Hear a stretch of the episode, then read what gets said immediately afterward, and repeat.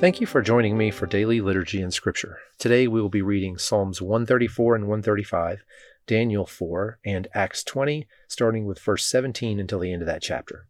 Before we begin, let's say together the Apostles' Creed. I believe in God, the Father Almighty, creator of heaven and earth.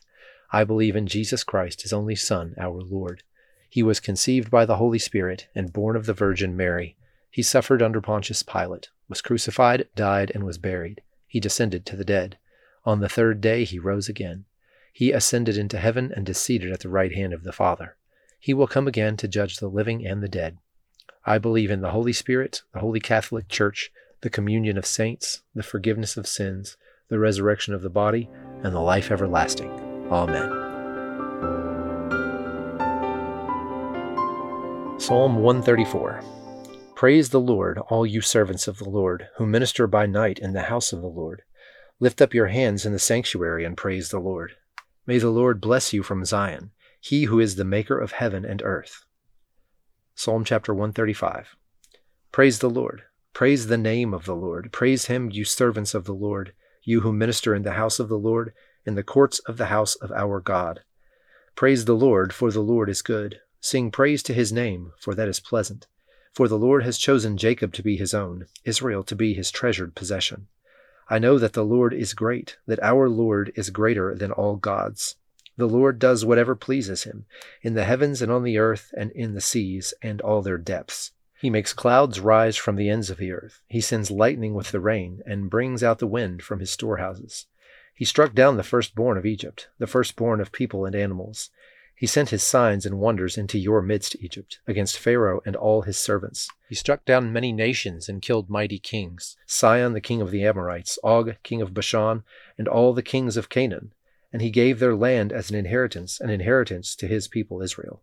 Your name, Lord, endures forever, your renown, Lord, through all generations. For the Lord will vindicate his people and have compassion on his servants. The idols of the nation are silver and gold, made by human hands. They have mouths, but cannot speak, eyes, but cannot see. They have ears, but cannot hear, nor is there breath in their mouths. Those who make them will be like them, and so will all who trust in them. All you Israelites, praise the Lord. House of Aaron, praise the Lord. House of Levi, praise the Lord. You who fear him, praise the Lord. Praise be to the Lord from Zion, to him who dwells in Jerusalem. Praise the Lord. Daniel chapter 4, verses 1 through 9 and 19 through 35. King Nebuchadnezzar, to the nations and peoples of every language who live in all the earth, may you prosper greatly. It is my pleasure to tell you about the miraculous signs and wonders the Most High God has performed for me. How great are his signs, how mighty his wonders. His kingdom is an eternal kingdom, his dominion endures from generation to generation. I, Nebuchadnezzar, was at home in my palace, contented and prosperous. I had a dream that made me afraid. As I was lying in bed, the images and visions that passed through my mind terrified me. So I commanded that all the wise men of Babylon be brought before me to interpret the dream for me. When the magicians, enchanters, astrologers, and diviners came, I told them the dream, but they could not interpret it for me. Finally, Daniel came into my presence, and I told him the dream. He is called Belteshazzar, after the name of my God, and the spirit of the holy gods is in him. I said, Belteshazzar, chief of the magicians, I know that the spirit of the holy gods is in you, and no mystery is too difficult for you. Here is my dream. Interpret it for me.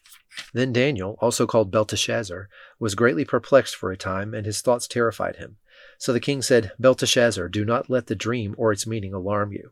Belteshazzar answered, My lord, if only the dream applied to your enemies and its meaning to your adversaries. The tree you saw, which grew large and strong, with its top touching the sky, visible to the whole earth, with beautiful leaves and abundant fruit, providing food for all, giving shelter to the wild animals, and having nesting places in its branches for the birds, Your Majesty, you are that tree. You have become great and strong. Your greatness has grown until it reaches the sky, and your dominion extends to distant parts of the earth. Your Majesty saw a holy one, a messenger, coming down from heaven and saying, Cut down the tree and destroy it but leave the stump, bound with iron and bronze, in the grass of the field, while its roots remain in the ground. Let him be drenched with the dew of heaven. Let him live with the wild animals until seven times pass by for him. This is the interpretation, your majesty, and this is the decree the Most High has issued against my lord the king. You will be driven away from people and will live with the wild animals. You will eat grass like the ox and be drenched with the dew of heaven. Seven times will pass by for you until you acknowledge that the Most High is sovereign over all kingdoms on earth and gives them to anyone he wishes. The command to leave the stump of the tree with its roots means that your kingdom will be restored to you when you acknowledge that heaven rules. Therefore, Your Majesty, be pleased to accept my advice. Renounce your sins by doing what is right, and your wickedness by being kind to the oppressed. It may be that then your prosperity will continue.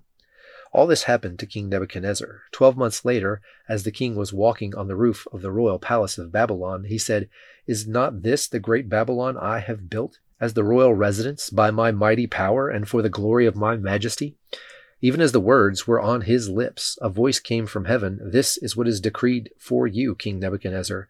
Your royal authority has been taken from you. You will be driven away from people. You will live with the wild animals. You will eat grass like the ox. Seven times will pass by for you until you acknowledge that the Most High is sovereign over all kingdoms on earth and gives them to anyone he wishes. Immediately, what had been said about Nebuchadnezzar was fulfilled. He was driven away from people and ate grass like the ox. His body was drenched with the dew of heaven until his hair grew like the feathers of an eagle and his nails like the claws of a bird. At the end of that time, I, Nebuchadnezzar, raised my eyes toward heaven, and my sanity was restored. Then I praised the Most High. I honored and glorified him who lives forever. His dominion is an eternal dominion. His kingdom endures from generation to generation. All the peoples of the earth are regarded as nothing. He does as he pleases with the powers of heaven and the peoples of the earth. No one can hold back his hand or say to him, What have you done? Acts 20, 17 through 38. From Miletus, Paul sent to Ephesus for the elders of the church. When they arrived, he said to them, You know how I lived the whole time I was with you, from the first day I came into the province of Asia. I served the Lord with great humility and with tears and in the midst of severe testing by the plots of my Jewish opponents. You know that I have not hesitated to preach anything that would be helpful to you, but have taught you publicly from house to house. I have declared to both Jews and Greeks that they must turn to God in repentance and have faith in our Lord Jesus. And now, compelled by the Spirit, I'm going to Jerusalem, not knowing what will happen to me there. I only know that in every city the Holy Spirit warns me that prison and hardships are facing me. However, I consider my life worth nothing to me. My only aim is to finish the race and complete the task the Lord Jesus has given me, the task of testifying to the good news of God's grace. Now I know that none of you among whom I have gone about preaching the kingdom will ever see me again. Therefore I declare to you today that I am innocent of the blood of any of you, for I have not hesitated to proclaim to you the whole will of God. Keep watch over yourselves and all the flock of which the Holy Spirit has made you overseers. Be shepherds of the church of God, which he bought with his own blood. I know that after I leave, savage wolves will come in among you and will not spare the flock. Even from your own number, men will arise and distort the truth in order to draw away disciples after them. So be on your guard. Remember that for three years I never stopped warning each of you night and day with tears. Now I commit you to God and to the word of grace, which can build you up and give you an inheritance among all those who are sanctified. I have not coveted anyone's silver or gold or clothing. You yourselves know that these hands of mine have supplied my own needs and the needs of my companions. In everything I did, I showed you that by this kind of hard work we must help the weak, remembering the words the Lord Jesus himself said It is more blessed to give than to receive.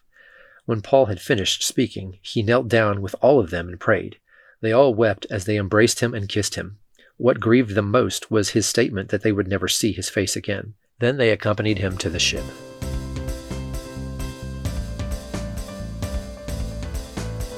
Now join me in the Lord's Prayer. Our Father, who art in heaven, hallowed be thy name. Thy kingdom come, thy will be done, on earth as it is in heaven. Give us this day our daily bread and forgive us our trespasses, as we forgive those who trespass against us. And lead us not into temptation, but deliver us from evil. For thine is the kingdom, and the power, and the glory, forever and ever. Amen.